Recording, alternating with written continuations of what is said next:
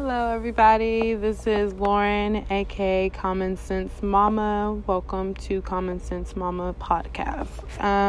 So this podcast is going to be about everything finance, everything motherhood, everything about being married and just living your life, but just being on a frugal budget and just staying away from debt and things like that. But yeah, so let me tell you guys a little bit about myself. I went to USC, I studied art, I studied film, and then I also studied a little bit of business towards the end, and then that's when I discovered my love for business once I graduated. Going to USC, of course, you will accumulate some debt. So I'm about $56,000 in debt.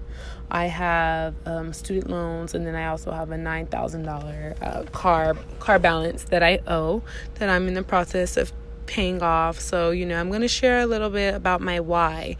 My why is definitely my kids. My kids keep me motivated. They keep me going. They keep me just not wanting to have people in my pockets every month. So I'm able to do what I want with my money and just, flourish financially. And I feel that as women, we don't give ourselves enough credit to do that. Like even though we're married and we know we have to submit to our husbands, like, days have changed, and we are entitled to know about finance. We are entitled to know how to manage our money and how to stay away from debt, and just stuff like that is super crucial. And for me, since I have a daughter, it's really important for me to master my finances so she's able to learn things, that would help her when she's a woman one day. So welcome. It's going to be a fun ride. I'm going to get back to work though. I just wanted to share like a little description on what the podcast will be about.